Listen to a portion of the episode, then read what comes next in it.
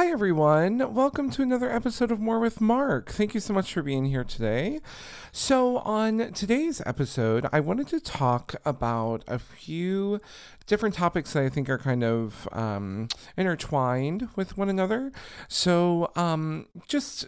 The first thing that made me kind of think about all this, um, I was uh, listening to advice from a casting director, um, and it wasn't so much advice as like just kind of explaining the situation kind of in a way that non-casting people could understand, aka actors, um, in a very like... Um, civil and not like talk down on you kind of way. Like they were just being, you know, honest and making it a little more accessible for us because sometimes we just don't know what happens in the casting room. Um, but we were sitting there and they were like, uh, yeah, so everyone's so, you know, quick to kind of, um, judge the fact that, you know, we have all these people that come through our office or our, you know, come through our um our lot for the day of people that we're going to be seeing or submissions that we received, and um we kind of, you know, make quick decisions on who we think will work out and what videos to watch and who to bring in and all this different stuff, yada yada yada. And we were like, yeah, but that feels a little like uh you know, quick to judge and like eh, you know, like I feel like I need more of some, you know, some more attention than what I feel like I'm getting from casting directors. And they looked at me and they said, well, I mean, you do the same thing on Tinder. You swipe right on this person, you swipe left on that one. So I would actually really like to kind of delve deeper into this. So let's get into it. What should you do when you don't know where to start? You should listen to More with Mark, yeah. Okay, so I, when I heard that, when I first heard that casting director say that, and they are a wonderful person, I have nothing against them at all in any way, shape, or form. When I first heard that, though, I was like, well, I mean... maybe that's kind of a commentary on everything that's happening, because I really shouldn't be making these outrageously snap judgments about people that I'm looking at on Tinder, on um, Hinge, on, um, you know, these apps where we look at someone, make a quick judgment, and then move on with our life. Um, because also, in when I audition for a show, I want to be ca- I want to be considered more than just for my headshot, like the quality of the headshot or the credits on my resume or, you know, what they feel um, I bring just by looking at what I've done. And don't get me wrong, like I've done some great things I'm very proud of.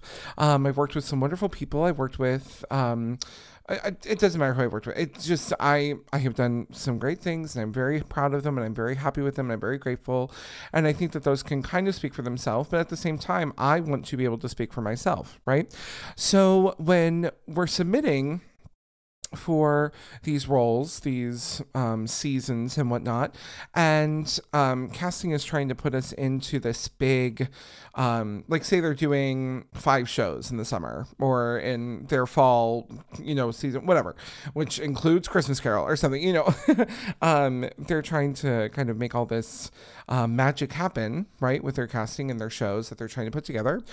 And um, when I send in my video, I know that I'm sending in, because obviously with the pandemic and with everything that's happened, we've gotten very accustomed to the idea of a video submission. It makes things a little quicker for everybody. It kind of um, helps uh, kind of minimize the... Um, the the runaround, if that, if that makes sense. Like they tell you what they want and you send it to them and that's that, as opposed to, hi, so yes, we would like for you to come into an, an appointment for the audition. Um, how does this day look? Oh, no. Okay. Well, what about this day? Oh, wait, you're available on the first day just a little later. Okay, great. Oh, no, you're not anymore. Okay, great. Like it's just, it's a lot of back and forth that does not need to happen now because we can just submit the video, they watch it, and bibbidi bobbidi boo. Something happens or something doesn't. And that's a little easier for me, I will say, especially with the fact that like um, we just have more access to theaters all around the country, right? We get to, um, no longer am I just confined to the the walls of Missouri. You know, I can actually submit to these other states and cities and have them actually consider me for something without having to go in for an appointment, which is huge because, I mean, living in the Midwest, in Saint Louis anyway, there aren't a lot of big productions or big companies that come through looking for actors, right? It's not like... Oh, I don't know. Um, let's see. Tuacon is the first one that came to mind. It's a gorgeous outdoor theater in Utah, but it's not like they're coming to Saint Louis to do auditions for their season. They're going to New York and they're doing general auditions and all that kind of stuff. And and they and that's what they do, and that's fine, you know, whatever. But with living in Saint Louis, I always wanted to audition for those theaters that might be doing something kind of out of the box or something that would be really suited for, but I could never really make the audition because that audition would then cost me, oh, let's say four hundred dollars um, round trip uh, if I got the ticket on a good day to go up to New York and audition. And if that's only one audition for one show, I mean, you know, money is a thing, and it's not it's not the easiest thing to navigate. So it's very time consuming just trying to figure out what you can and cannot audition for regardless. But anyway, but when I send in my things now, because I can do it just via my wonderful computer, I can just say, okay, I have this ready to go, because I've also just like filmed a lot of um, self-tapes, especially when I was at my the Um, the last contract that I have that was kind of extended. It was like four months and we were there for, you know, a, a good time, and we were having a great time, and a lot of people were getting a lot of submissions, which is awesome. And it's, and I, I was like, I was getting, well, I guess I shouldn't say that because I wasn't. I wasn't necessarily getting submissions sent to me, but I was finding a lot of submissions to send off, right? Because I don't have an agent, so those, you know, don't try, never win kind of thing. It's so you gotta you gotta put yourself out there. So, and you have to put the effort out there in order to find the auditions. So I'm scouring, you know, Playbill and all these different websites, Backstage, Actors Access, um, just all these different um, avenues uh, to try and find auditions that work for what I think I'm good for, because that's my job as the actress to know what I can do um, and submit for those jobs. And I would find the job, I would uh, record a video and blah, blah, blah. But when I was recording the video, I was like, oh my God, I'm in really good voice. We had a great rehearsal today. I'm feeling super good vocally. Let's take advantage of this. And I'm just going to film like four videos in a row because I know that I can handle it. I know that my voice can get through all of that, and I know the material that well, so I can just bibbidi-bobbidi-boo, be done, right? So that was great. And so now I have these videos that are just ready to send off. Now, the other thing that happens is that when you find a submission, or you find a um, a, uh, a show or a company or season to submit for, it says, hi, so um, can you please uh, slate your name and your height? And I'm thinking, oh gosh, cool, I did that already for those other videos, neat. And then it's like, and the song you'll be singing, or and where you're located, or and blah blah blah. So it's like, oh shit, I gotta record them again.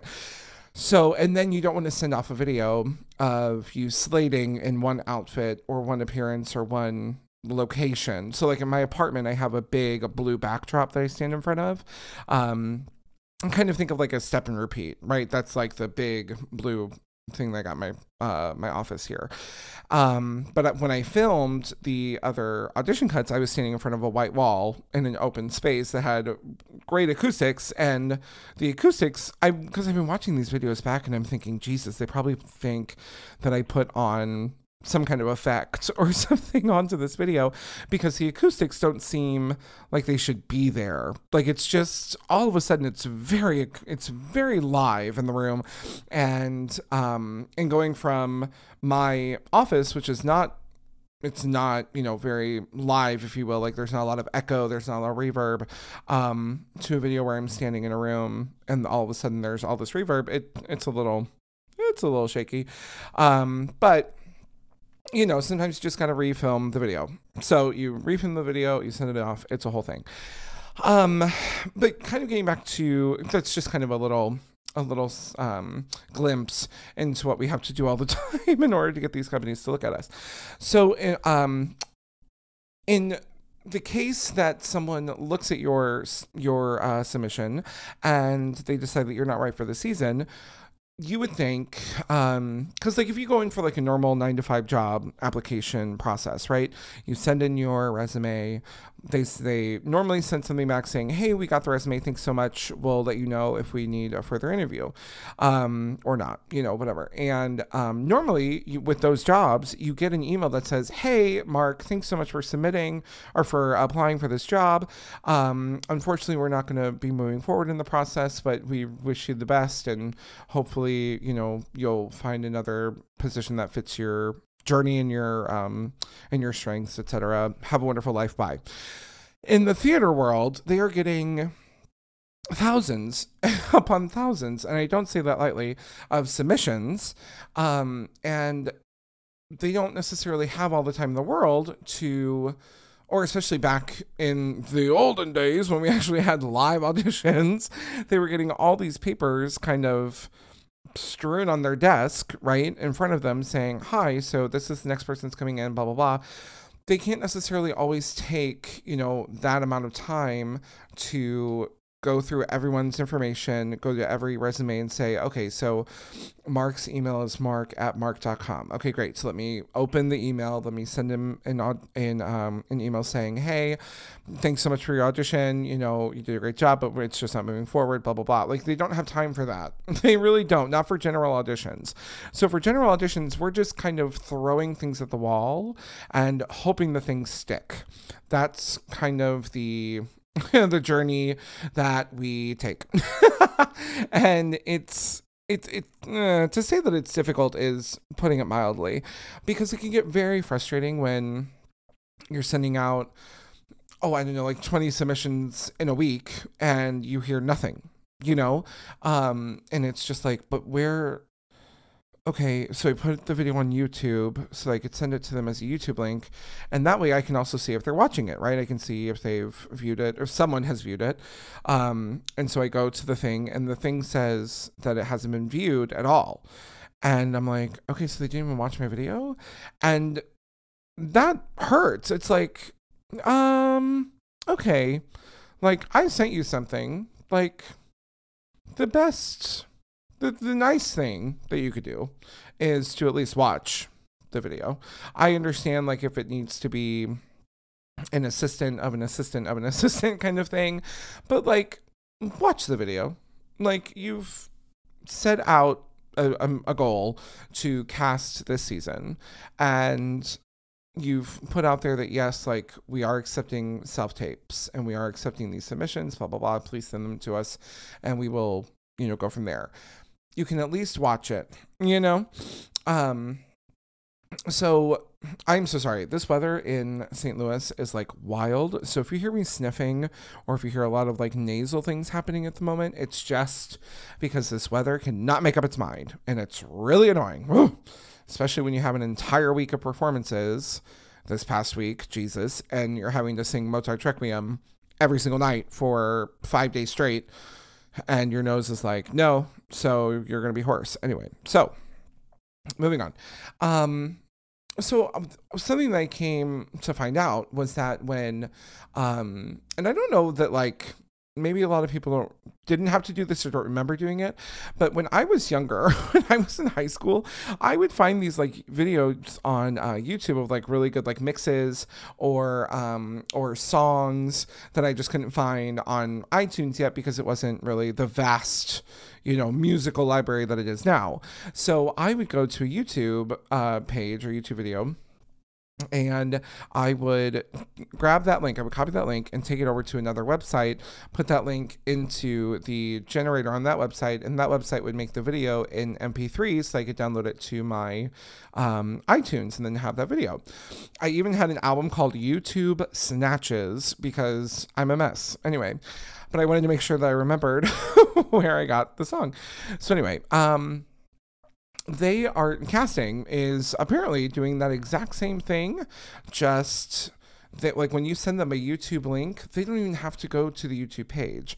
They can literally just copy and paste or copy the link from the email, excuse me, um, paste it into a, um, a search bar or a generator or whatever on the YouTube to M P four website and just download the video and have the video be on file, which is very, like, I'm, because I cannot be mad, because like the organizational side of me, like the O C D kind of esque, um, very anal retentive kind of part of me, the type A personality part of me, loves that idea. It's a very easy way of going through emails quickly. You have your process. You uh, save and download the headshot and resume, and then you do the same with the video. You put it in a folder, you label them, whatever, and then it's, it's that. And then you go to the next thing, go to the next thing, go to the next thing. So, um, so like that part of me is like, neat. But I need to know that you watch the video, or else I just think that I'm sending this stuff into the void. You know, I'm just like sending this stuff into like a black hole of like where uh, like video submissions go to die. You know, it's just, it's so, it's, it's very disheartening.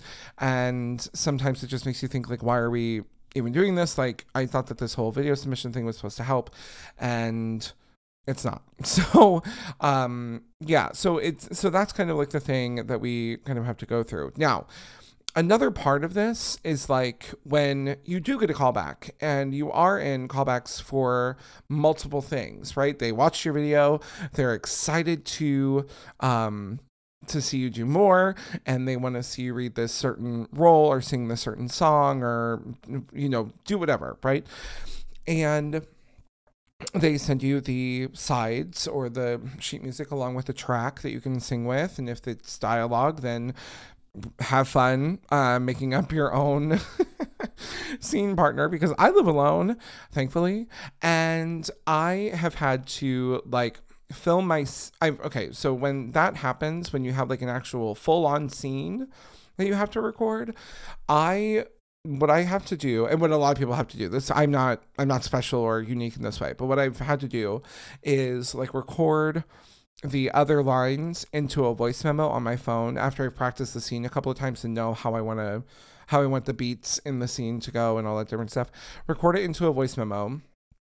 So to be like, hello, hello, how are you? I'm doing fine. I'm doing fine. And just kind of like going back and forth between the, the lines and all that different stuff. And then when I get on film, I say the opposite line. So it'll be like, hmm, hi. Mm. I'm doing fine, and you, you know, like that kind of thing. Anyway, it's very, it's a lot of prep time, but it also kind of helps just like kind of get you in the scene, right?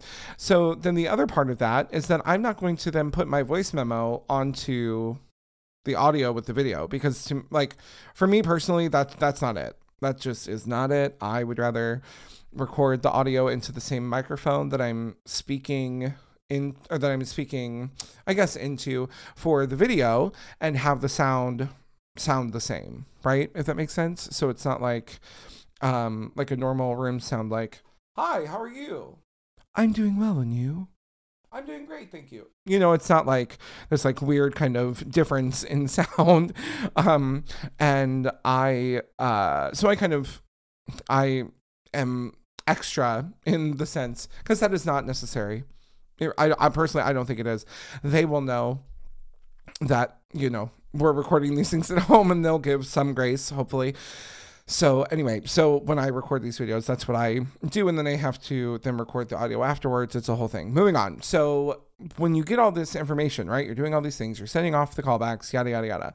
This is the point. Now you're past the main audition, right? And now you're in callbacks. And this is the point when you would, when it's more likely, I don't want to say that you will or will not, but it's more likely that you will get some kind of uh, yes or no, right? They will actually say like, hi, thanks so much for your work. Like, it was great, but it's, we're not moving forward, or um, it's not working out this season, or, hey, like, that was great. Like, we would love to have you, blah, blah, blah. Um, and uh, it just, it, it becomes kind of a, of a more defined area, right? You kind of think, okay, I have a little bit of more agency now to be able to say, hi, um, just wanted to check in, just, you know, if there's any feedback I could get, or um, if the final casting had been done, just kind of checking in on the process, just to, you know, just to check in. And um, then you can, and then they can say, hi, yes, no, whatever, blah, blah, blah. Now, the other part about all of this is that when you're doing all these things and things start to flow in, possibly, you know, if you're lucky enough to book things, right? Because half of the work is actually booking the work. So when you're lucky enough to book something, then all of a sudden it's like, oh shit, I have I have contracts coming in. Cool, cool, cool, cool, cool. And then you think to yourself, oh fuck, like if this, oh shit, I got this contract, but I really wanted that contract. And now if I get, so I have a contract, if I, or I have contract A, if I, but I really wanted contract B. Shit, and contract B conflicts with contract A, so I can't necessarily do them both, but I've wanted to do contract A for so long. It's a theater I've wanted to work with. It's a director that would really be great for, you know, me. Like I, I would, I think I could work with them a lot. Um, oh shit, like which do I do? And so then it becomes like a, if you don't have an agent and you don't have necessarily someone to talk to about this, it becomes like this like war within. And I talked about that before, but, um, It's it's just like this whole like inner conversation, this inner dialogue, this inner conflict that you're like, shit, I don't want to, you know, totally screw my chances with um, contract A with that theater, but contract B is going to be so much longer. It's a role that I really wanted, and contract A is like pretty much like ensemble and a feature and whatnot, but I really want to do contract B. And financially, it's a smarter idea to do contract B because it's a longer contract. It's a little less pay, but over time it'll make up for it, you know, all that different stuff. So it's just, it's a lot. It really is a lot. And it's just, and I am going to be frank as a hot dog right now. I have never had this problem. I have never, not once, had this problem where I'm sitting here saying, oh, this contract, like these folks want me and these folks want me. Now they're happening at the same time. Which do I choose? That has literally never happened. Do you understand me? Literally has never happened. Never, not once. And this is a very unique problem to have. I am outrageously aware of the privilege and luck and gift that it is, and the privilege I have and the luck that I've had in order to have this problem be a thing. This is currently a problem that I'm going through, and that's fine, but we're going to figure it out and it's going to be great.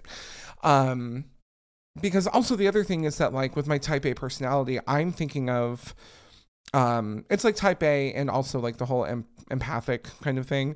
Um, I'm trying to think of situations that could possibly come up before it's even a, a situation. Because I, because like these, because contract B has not reached out. Like they haven't, like I, I've done the callback and I'm really happy with what I did. And I think that I, it would be a really fun show to do. And I would really like that contract. And it would be a lot, you know, X Y Z element O P benefits. Um, but contract A is already here. But also I have not signed any paperwork. Okay. And we didn't even talk about contract C. I can't even talk about it. Anyway, so it's, there's a lot going on, and it's a lot to navigate when you're alone kind of in this whole situation, right? So you kind of feel a little bogged down. You feel a little like, oh gosh, I don't want to be ungrateful, and I don't want to be, I don't want to seem rude, and I don't want to seem like I'm only, you know, kind of being a gold digger when it comes to these contracts.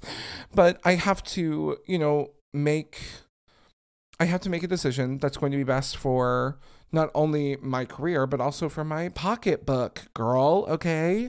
Because it's hard out here. Damn. It's a lot. It's a lot of money I'm spending for nothing. Hello? These headshots, the rent that I'm paying for my apartment, which I'm considering a studio. Do you know what I mean? It's a lot. So anyway, um, so there's that whole kind of situation. That was kind of a, a rant that I did not think I was going to go on.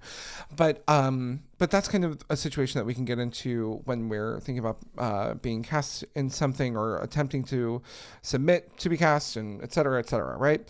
So when we're kind of thinking about what the casting directors are going through and saying to ourselves, okay, well, they didn't message, they didn't email me back, they didn't call me back for anything, I must be a piece of shit. I mean, truly, like sometimes it goes, it goes straight to that mindset, right? Of like, oh God, I'm not good enough. Oh Jesus, I'm not worthy to like be seen by these people. No one wants me to be in the room. Um, no one wants me to be on their stage. No one wants me to be doing these shows. Like I'm, there must be something wrong with me. My headshot must be too old. My, the lighting of my video must have been crap. Like the sound of my video must have been awful. I must have just looked like a, a complete doofus. And why can't I see that? Why can't I fix it? all of these things go through our heads, right? And it's and it's an entire situation that is solely based on how you feel about yourself, period, right? So I will strictly speak from my experience because I can only speak from my experience. I have talked with other people who have had similar experiences to mine, but we're in two completely different scenarios. So, like, one big scenario, male presenting, female presenting. Women have a female presenting actress, actors and actresses have a lot more to go through and a lot more competition than male presenting uh, actors and actresses. You know what I mean? Like, they have...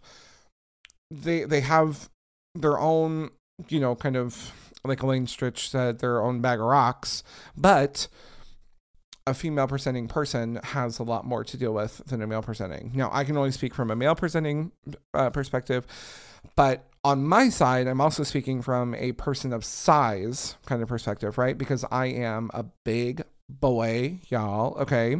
Um, I, my weight journey and we'll get into it in a minute has been like a whole debacle in my life, um but yeah, we'll get to that. Um so we when we're going into these rooms and we see, and I'm going to speak again from a big person perspective as a person who, so like as as a I'm going to use the term guy, okay, for me, um as a guy going into a room and auditioning for, we'll say, oh gosh, uh, Hairspray. Okay, so if I go into a room and audition for Hairspray, there I am immediately typed into two different categories or to two different roles. One would be the ensemble kind of like adult male kind of thing, kind of, you know, role that like walks around, sings Good Morning Baltimore, and then comes on at the end for You Can't Stop the Beat or something along those lines. Like he's like a principal or something at a school, or he's one of the jail folks, or he's, you know, whatever. Um, also, Hairspray is a wonderful show and I would love to do it, just to be very clear. Anyway, so, um, and then the other one as a person of size would be Edna uh, Turnblad, Tracy's mom. So we're either going full ensemble or full principal. Maybe an understudy in there as well, but like that's kind of where we're at. It is polar opposites. It's never, I, as a bigger person, I am never, I should, well, I should say that I have not had an experience where I have been able to be moldable, if that makes sense, to, um, to different roles within the show. I just haven't really. Um, if it's like, I don't present a lot of options from my experience. So like, Uh, how can I say this? So someone who is not a bigger person, so someone who is athletic, someone who is um, built like, I don't know, like a jock or like a football player, or someone who is thin, or someone who is just not of a larger size, a thicker body type, okay? Um, they walk into a room, and if they can dance as well, you know, that's great. But if they can't, then, and if they're just movers like me, then they're still seen for more things because they can kind of blend in better than a bigger person can. And this is my, I, I keep saying this, but this is just my perspective from the eyes of an actor walking into a room and seeing what actually happens, right? So, because I am not Baryshnikov, okay? I'm not running around here. I'm, I did not train Fosse, okay? So, I have had a lot of, I don't know about a lot, but I've had a good amount of dance training that happened in college. I did not train when I was a little kid. Um, the most dance that I did before I got to college was with um, the group Young Catholic Musicians, which I don't know that I've talked about on here yet, but it was a choir and orchestra that I was in. Um, And we did a summer tour every year, and the summer tour included choreography. Now, when I say choreography, I hope that you can see the air quotes that I'm using, because it's like step, touch, step, touch, um, take your partner's hand, cross them in front of you, walk to the other side, roll them in for a pose, sway, sway, sway, roll them out. You know, it's not like up, down, and kick it. Like it's not, it's not crazy, right? It's literally like we were in four lines of people, and each line was about thirty people. Like it was a lot of people. Um, and we had to, we had limited space as well. We had to plan for small spaces. um, so it wasn't it wasn't a lot of crazy cuckoo choreography, but it was choreography that I was doing, and we were moving and all that stuff, right? Um, and and I still caught on quickly. It just takes me a minute, right? That's the kind of mover that I am, unfortunately. I am not an audition dancer. I am not someone who's going to walk into a room and they look at me and they say, okay, so I need to see you be able to do this ballet and then jazz and then tap and then a modern combo. Like, I'm not that person to just pick up choreography super ridiculously quickly and be able to execute it outrageously well. Right? Like, I will figure it out, but it takes me a while. So that's why, like, that's what hinders me, at least in a in an audition room. It's a bummer. And I have taken class. Anyway, so I go to college and I um, sign up for, as musical theater majors, we have to take all forms of ballet, or all um, levels of ballet that we can, you know, muster. Um, and then jazz and also tap, right? Which is great. I'm happy to do it. Super fun, ready to move, ready to do stuff. But I'm also a fat person, okay? So I am also then discouraged and And mentally just not in the space to run around and feel everything moving and jiggling and tumbling and twirling while everyone else looks like a perfect, like, popsicle stick, like, running around the stage with nothing moving and everything moves together and all this stuff, right? So it's a lot. It is just a lot when it comes to movement for me. But moving on. So my experience walking into an audition room, if, um, so kind of going back to the idea of it's either super ensemble member or it is principal member with nothing else to do. Like, that's kind of where I'm at. Um, and I don't want to seem ungrateful for any of the roles that I've gotten. I love all of the parts that I played, truly. I don't think... There was one part that I did not like. It was in college, and I played Elijah J. Whitney in Anything Goes. The only member of the cast, at least in the version that we did, that does not have a song and doesn't do any dancing except for, like, some sway, sway, sway, sways during um, the finale of Anything Goes. Maybe... Maybe a sway, sway, sway, and blow, Gabriel, blow. But, like, nothing like what I really wanted to be challenged to do. It was all these other people that were coming in doing all this tap. And it was the semester that I was in tap. I was like, I can do that. Let me do it. But they didn't see that because they're all supposed to be sailors. And they're all supposed to be very nautical and very period. And people back then, apparently, were not of any certain size. So, um, when going through that situation, I was very discouraged, and it made me not really want to, you know, go for a dance ensemble. It made, I was sitting there, I was like, I can do this. And not to sound like this, I could do it better than the people, than some of the people that she chose. Yes, I will say that till the day I die. Because also tap is the thing, being a musician, that I am like, in, I am ready, let's do it. You know, because, like, I can really get... The like the rhythm, the the rhythmic part of it all is, like, my bread and butter. I fucking love that shit, bitch. Okay, I love it. So, um, so going into a tap musical is exciting for me, but it's also nerve-wracking, especially in a professional setting, not necessarily in a school setting, because in school settings you have months and months and months that you're pre- preparing things, and in a professional setting, at most, you might have two weeks to put a show together. So, um. And that's at most. Like, there are theaters like the wonderful Muni here in Saint Louis, Missouri, that has like five or six days to put a show together. So learning stuff, learning choreography that quickly would make me very nervous. I would definitely give it my my all, but it is definitely nerve-wracking to me.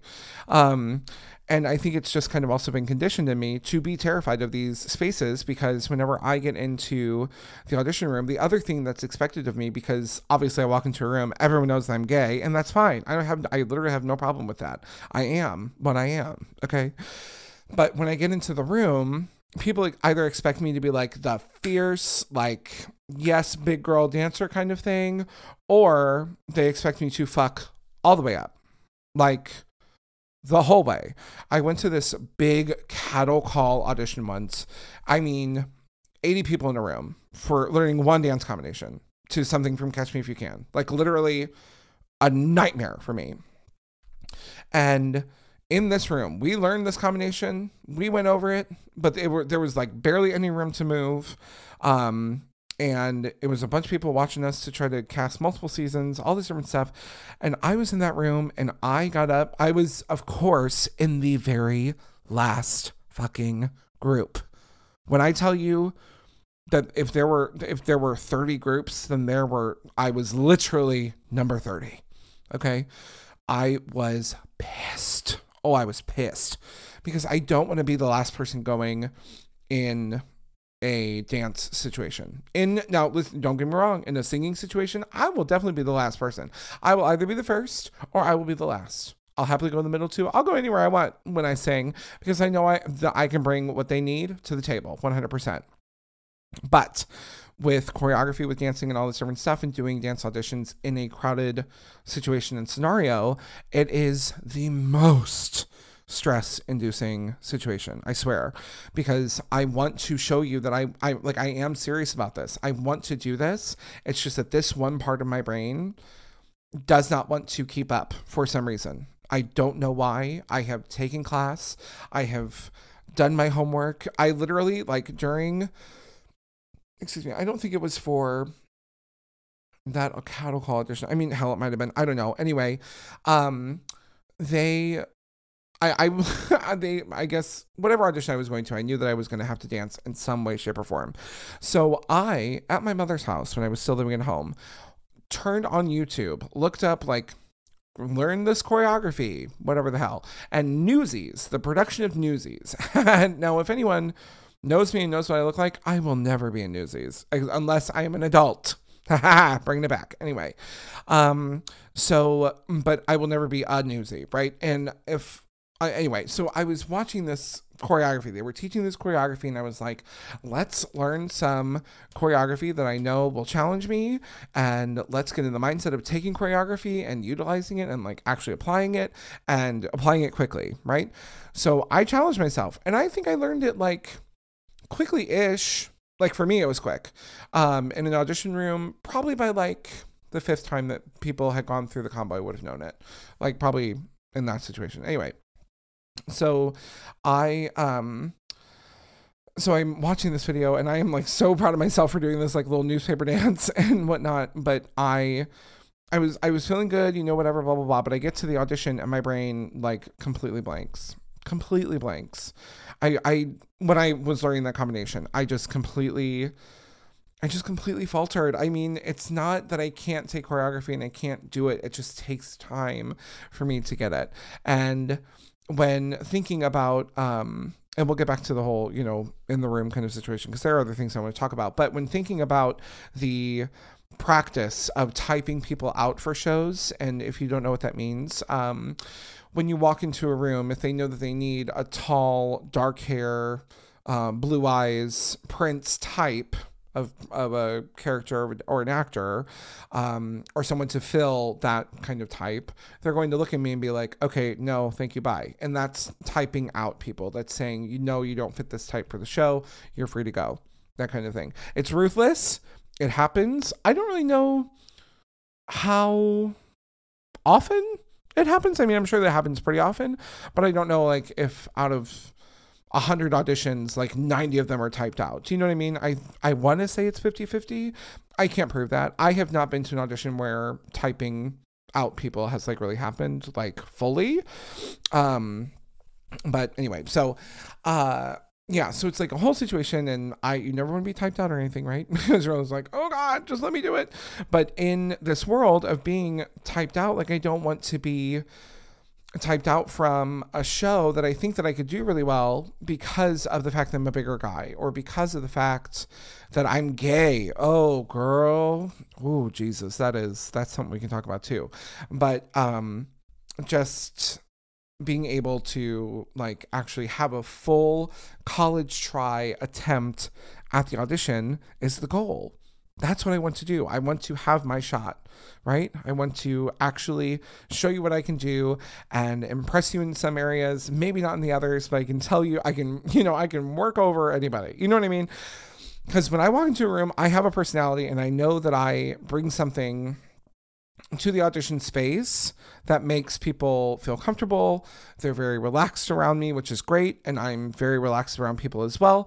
And we can have a really good time in the audition room. I know that I bring that. And that's the only thing that I miss really. Well, one of many uh, things that I miss from doing live auditions is just being able to go into a room, look somebody in the face and have a connection with them and be like, hi, I'm Mark. It is so nice to meet you. What's going on? Let's do this.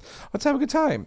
Um, So that's something I definitely miss. Anyway, um, but when I go into a room and like for Hairspray, or because apparently that's the show that I'm using, um, and they say, okay, do you want to do Edna? And I say to myself, I mean, yes, I want to be Edna. That would be so fun.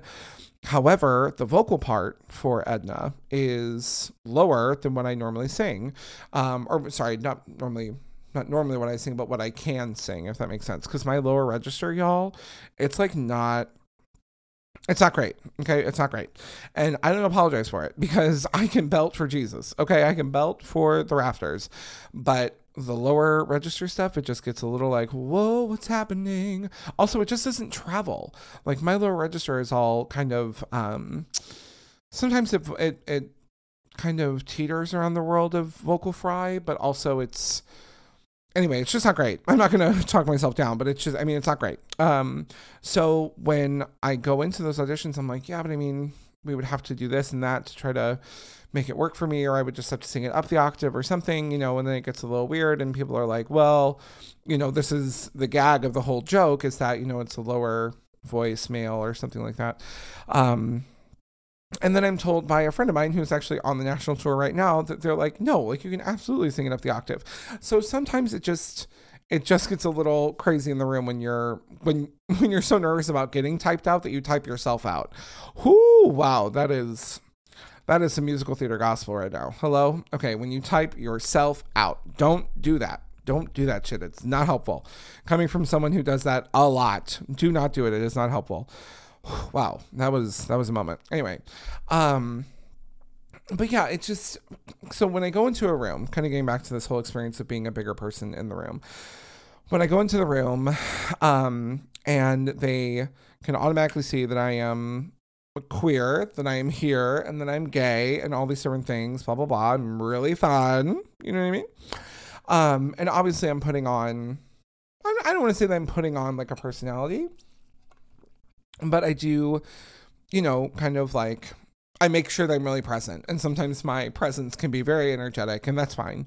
And then we let it all out in the song, and it's all very exciting. We talk about stuff afterwards, and we leave. Um, and it's just, when I was going through, when I was at school, girl, these are some stories, y'all.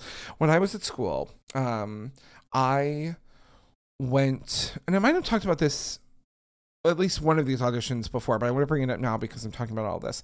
Um, we were doing um, a show. Oh, I'm just going to say it. Screw it. I don't care. The person isn't even working anymore. Anyway, um, we were doing the twenty-fifth Annual Putnam County Spelling Bee. And if you don't know that musical, it's a musical about these kids who go to um, do this like spelling bee to go on to the national champions. Champions? Mark.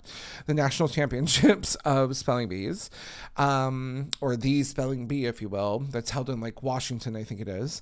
And these kids are going through the spelling bee and they go through all the perils of like misspelling words, or like um, people getting easier words than they got, or, you know, whatever, like little, you know, moments of love burdening. And it's a super ridiculously funny show. I mean, just an incredible show, because also another part about the show is that there's audience participation. Like if you get to the show early enough, you can put your name in the hat to be pulled up on stage to be one of the spellers. And like they give you a really easy word like cat, and you win, and like you go sit down and it's like, okay, cool, I'm going to be in another round. And then you go up and they're like, okay, stenosis or some, you know, like some like random big person word. Um, and they try to get you out with all these words. There have been plenty of videos of people just spelling big word after big word after big word, and then they have to just give them an obnoxiously hard word with a lot of silent letters to get them out, kind of thing. Anyway, um, but it's a very fun show, and obviously the kids are in grade school. So I'm thinking like big energy. I'm thinking, oh gosh, like I'm so excited to be here for the spelling bee, you know, all this different stuff. And I sang the song. I got really, I belted for Jesus because I knew that I wanted the role of Chip Tolentino, who's like the Boy Scout of the group. And normally for my type, that's not necessarily what I would be considered for, because Boy Scouts are all American thin boys who do a lot of activities and they're thin. So um, I knew that I wasn't necessarily going to be automatically considered for that. And that's fine. But that's what I have to do as an actor of size and someone who is not the type that is expected in our current theater, theatrical landscape. Now, things are changing. Do not get me wrong. And I'm not saying that there are not roles for white men, you know, white men in shows. I'm not, white gay men in shows. I'm not saying that. But what I'm saying is that with my... with what I particularly bring to this area of the world, not a lot of opportunities have made themselves available. Okay, I'm just going to put that out there. Anyway, so I, um, so I was like, yes, I'm going to go for Chip. It's going to be great, blah, blah, blah. And I go to the audition, and y'all, when I tell you that at my school at the time, I was definitely one of, if not the strongest singer at my school. I don't want to sound like that. I'm just not going to talk myself down, because I also do that a lot, a lot of self hatred talk, and I'm not going to do that, especially on my podcast. I'm a really good fucking singer, and I was one of the best people at my school. So when I did not get called back for the musical, I was shook. I was absolutely shook. This musical is like outrageously contemporary. Um, a lot of belting, a lot of whatever. I was one of the better belters at my school. Um, if I don't even think that we really had a lot of male belters, like, that could do what I do. Okay, let me put it that way. Um, so when I was not called back for this, I was outrageously confused. Like, just gobsmacked. Very confused. And almost, and because I was younger, like, almost kind of like, it hurt my feelings. I wasn't called back for this show. Like, are you, are you, are you, do we need to go do it again? Are you serious? I'm not called back? What are you talking about? So I then found out that um, I was not called back because when I auditioned, um, one of the people in the audition room uh, said that they could not see me playing anything else but gay. And the reason why that is a problem is because regardless of my... Uh, of the energy that I give off, my effervescence, my whatever. Um, I later worked with this person, and we figured out a way to get around it. Okay, so like we figured out a way to kind of hone and channel um, a quote unquote heteronormative energy into a different show that was also about these like backwoods people. That it was Bat Boy. Um, And we were able to, you know, figure that out. And it's a very funny show. And, you know, a lot of Southern twang people walking around talking about what you're talking about, about Bat Boy for, you know, whatever, just being ridiculous. Very, very funny. But when I was told that it was because they couldn't see me as anything other than gay, that was an issue for me. um, but I also at that time did not have, did not feel that I had the agency to say, wow, you're a dick. That's really fucking rude. Why would you say that? Fuck you. That's why you give me uh, direction in an audition or in a callback. That's why you see how I work in the room. What the fuck? Are you serious? Like, that's not cool. So that was an issue for me.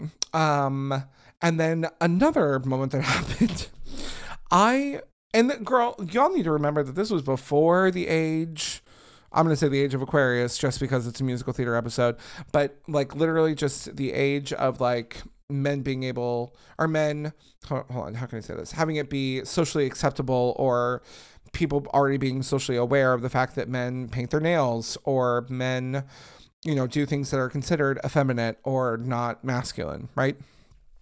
So coming into an audition for The Last Five Years at that time. The Last Five Years, if you don't know it, is a two-person musical by Jason Robert Brown. It is a gorgeous show, and you should absolutely watch it. They made a film back in the day with Anna Kendrick and Jeremy Jordan, which, not my favorite, but life will go on. Uh, they're making more money than me, so they win. Um, but I love the show. I really do. It's such a beautiful show. I think it's beautifully written. Um, it's two people that are going through a relationship, which happens to include, like, the... the first kindling of the relationship, like the first date, the marriage proposal, getting married, and then them breaking up at the end. However, the uh the female presenting person, her name is Kathy, she starts off at the end of the relationship at the beginning of the show, and Jamie, the male presenting uh party, because this is a heterosexual couple, um they start off at the beginning of the relationship, and they work their way respectively back to or forward to the other side. So Kathy goes from the end, and then at the end of the show, she's at the beginning of the relationship. Jamie does the opposite. He starts at the beginning and ends at the end of the relationship. It's a beautifully written show. It's really incredible. I walked into the audition, and I had... I was like going through like a little nail painting phase, you know, like whatever, just living my life, trying to be cute, trying to find my little expression of myself. Um, and I had my nails painted, and I walked into the audition. I think it was either, I can't remember if it was the audition or the callback. I think it was the audition. Um, but I walked in, I had painted nails, and the person who was overseeing the audition, who was not, who did not end up directing it, wasn't the person who was directing the show, but um they came up to me and they said, oh my god, I cannot believe you have your nails painted. What is wrong with you? Like, why do you why would you come to an audition with your nails painted for this show? What are you what are you doing, you know, like acting like it was like this huge, you know, sin against God that I had my nails painted. So like, this is what I was going up against at school.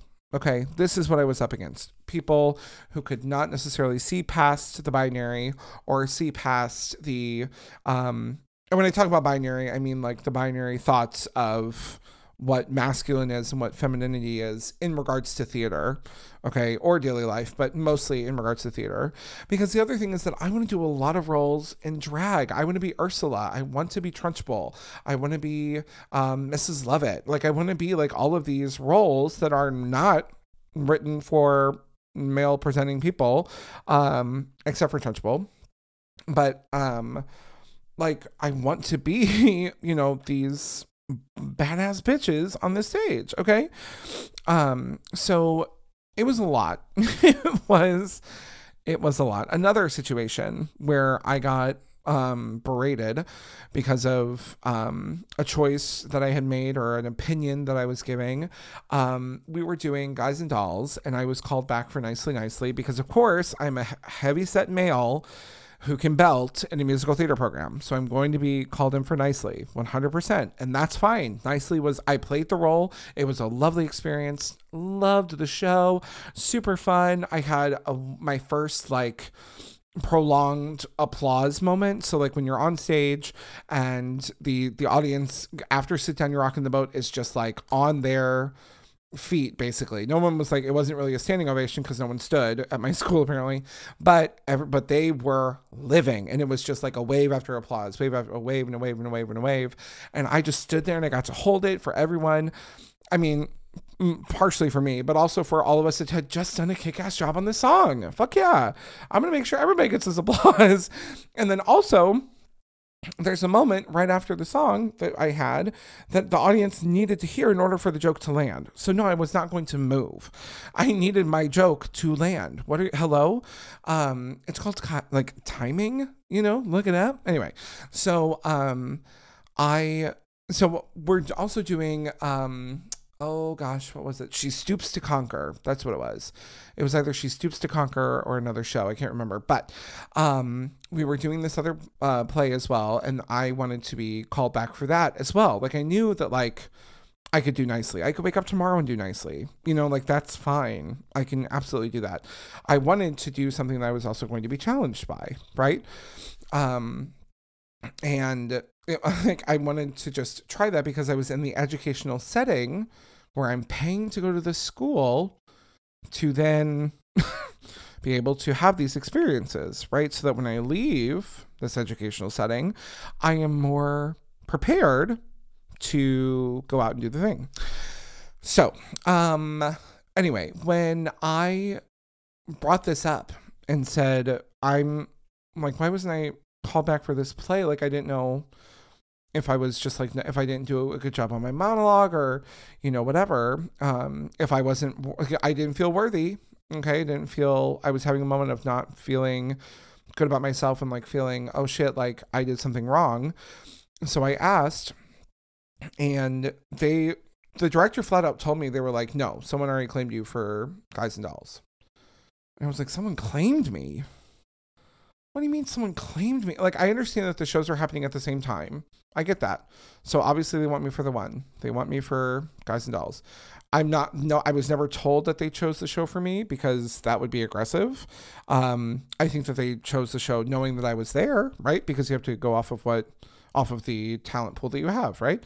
So, um, so I was like, all right, well, I mean, that's weird.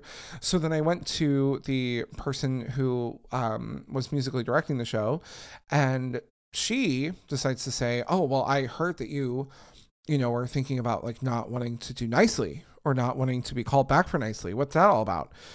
And I was like, I mean, first of all, I never said that I did not want to be Nicely.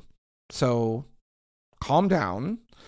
Um, I just wanted to be called back for a play so that when I when I go out into the real world and I see an audition for a play, I kind of know the protocol and I can navigate that situation better than, because I know how to audition for a musical. I know how I, I know how to do that. But I feel like you want us to be well-rounded for everything. So I just wanted to be called back. I wanted that experience. Fuck is wrong with you? Like, get away from me, you dumb bitch. Fuck. Like, it made me so angry. Oh my God, it made me so mad. Um, and then she also gave me shit because we had things called um senior projects, which are um kind of like your senior like your senior year, you choose one of the roles that you do, or they choose shows with you in mind to have it be your senior project. Um to do that role. And they were like, well, why aren't you doing Nicely for your senior project? And I was like, because I, like, it was a great experience, but I wanted to do something a little bit more fulfilling. And so I decided that I wanted to do a cabaret as my senior project and kind of delve into that world of performance. And that teacher who kept giving me, who kept, God, I can't even talk, who kept giving me shit about it, um, she didn't fucking come. She didn't come to the, um, to my cabaret because...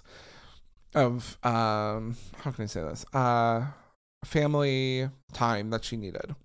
That's what, that's what she told me. I was like, okay, well, fine, fuck off.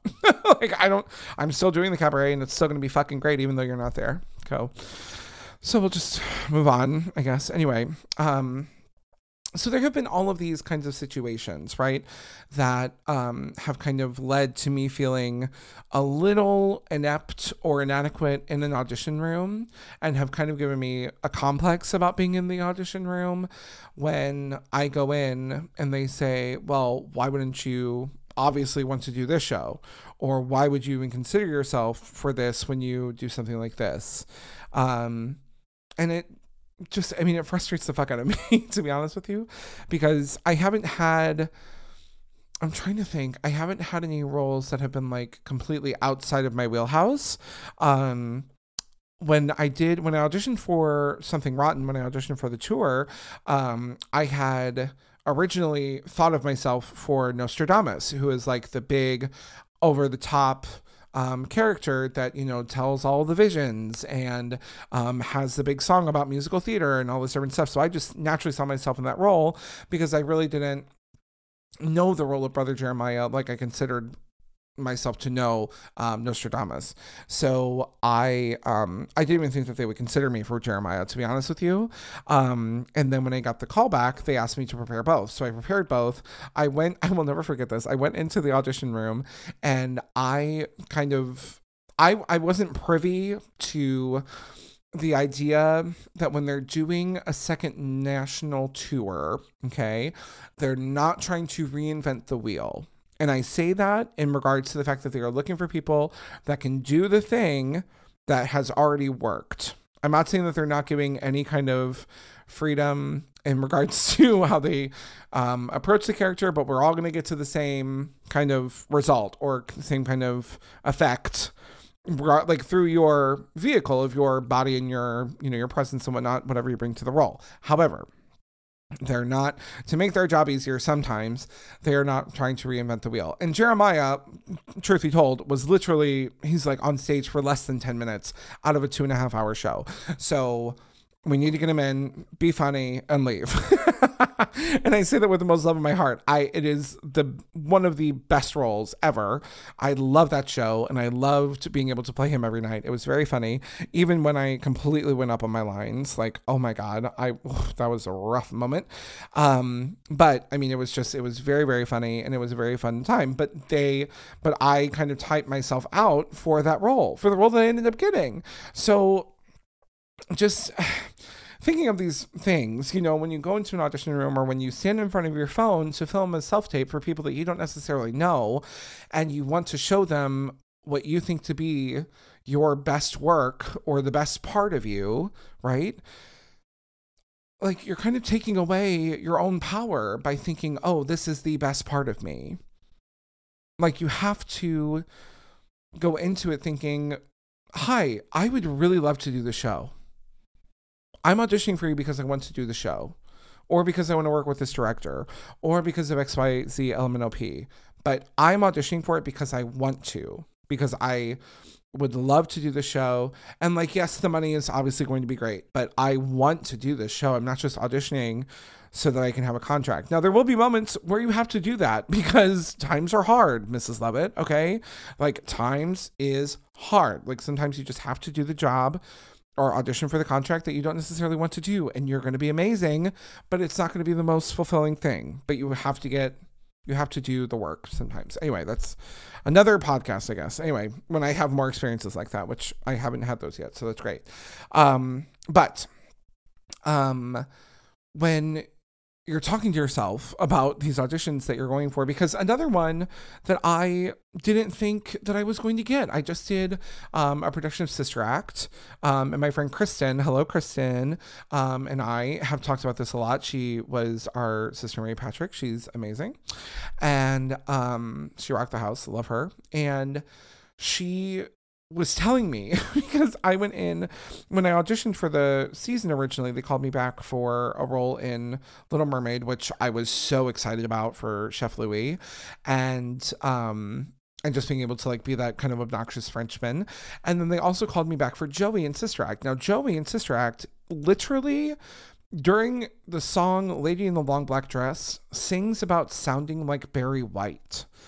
Now, if we rewind the episode, this episode about, you know, twenty-three minutes, and we listen to the part where I say my lower register is like non-existent, a mess. Okay. So I thought to myself, oh Jesus, oh my God, I really hope that they don't hate this. I would really hate for this to keep me from getting Chef Louis. You know, like I was like freaking out. I was like, oh fuck, God damn it. Um, so when we did the audition, cause the other thing was that when I did the callback, um, the the expectation that there was a track to record to was not really in the world yet. I don't, to my knowledge anyway, there wasn't one that was sent, which is totally fine. I had a gorgeous accompanist who is my friend Gail, and I love her. Um, and she can play anything you put in front of her. So we had to do that um, a couple of times because the music at the beginning, it's not necessarily a vamp. It is a perfectly timed out amount of music to get the opening dialogue in for, if that makes sense. So we say that I have like eight bars of music to say this like little paragraph, and I was trying to perfectly time it, and we I think we got it like maybe twice. So I was happy that I got it. But anyway, the whole reason I'm telling the story, Joey is like this kind of, in my mind, I don't want to say like hyper masculine, but like a, he's he has like a an awareness about him that like he knows that he can get any woman ever, and like, which, you know, to his chagrin is probably not true, but like he believes it. He believes that he is like the cat's pajamas and that he can get any woman anytime, even a nun, and I'm gonna make this work, and we're gonna get Dolores and blah blah blah, all this different stuff. Um and that is like, that was kind of hard for me to like grasp and like try to be this like, you know, like, hey, what's up, you know, kind of like whatever kind of guy, because that's not me. So it was a nice stretch. It was, I had the most fun with that role, especially with our director, Amy. She was fucking phenomenal, and I loved working with her. She was so fun. Um, I even got to, like, do a little heel stretch laying on the ground because I'm a big bitch, but I can do it, okay? That was one of those things. We made it work, all right? So... anyway, I was very happy for that opportunity to kind of expand my box and like kind of step out a little bit. So that was awesome. But I almost typed myself out of that role because I was like, I can't, like, you, you have, you, it, it must have been another mark. It's okay. It's all right. It could have been somebody else. um, and I, oh, there it is. Um, I just, I don't know. It was, it was a lot. I was very thankful. Very thankful, very grateful. Um, but it was a lot when I got the initial call. I was like, wait, what? So anyway, um, it was very fun though. And I was very happy to do it. And it was so fun. And I got to make some amazing friends. Um, and it was really, really, really fun. Anyway, so moving on. The whole point of the, because now I just feel like I'm rambling. The whole point of this episode is just to kind of give everybody an idea of what we kind of go through as actors of size, um, and how you should not necessarily just swipe left or swipe right on somebody when considering them for a job, um, or when you're considering them for a dating purpose. Now, that is a whole nother episode as well. But um, but in regards to being a larger person in the audition room, there are just some things that, like, other folks don't have to necessarily go through, or if they don't necessarily have to go through my experience, like my situation, they're probably going through a similar experience in a different way that I don't have to go through, right? Um, because we've heard about, you know, so many people just in, in regards to judging appearances and whatnot, like those awful phrases like, oh God, go eat a cheeseburger or something along those lines. That's just awful. Why would you say that to somebody? Like, stop. Um, so there are obviously shareable experiences um, between the two sides of the spectrum, but that is just my experience as a larger person in the theater. So hopefully moving forward, when um, casting directors, or even like when you're, you know, thinking about wanting to maybe put on a play or put on um, some kind of showcase or something, you're not going to necessarily judge the people that you're looking at it. At, sorry, the, the people that you're looking at for it. There we go.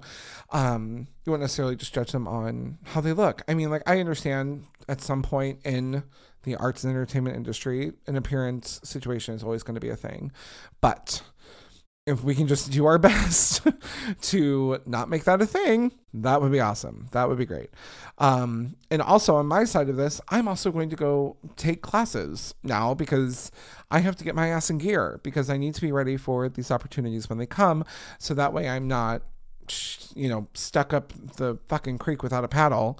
Um, I'm trying to row with both arms on either side of the boat. You know what I mean? So anyway, this was a very long story, and I did not realize that this was going to be the story that I talked about today, but here we are. Totally, you know, best things come when you don't expect them.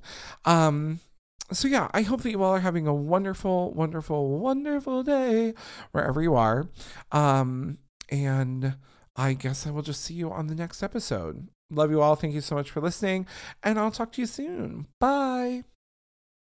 Thank you so much for listening to this episode of More With Mark. To get more with Mark, haha, come visit our Instagram at More With Mark. And a big shout out to our sponsor for today's episode. Thank you so much for your support. Y'all, if you would like to know more about them, Google is a wonderful resource. Haha! And I could not do this if I did not have you, our wonderful listeners, listening in. So thank you so much for listening to this podcast. And I look forward to seeing you on the next episode of More with Mark. Bye.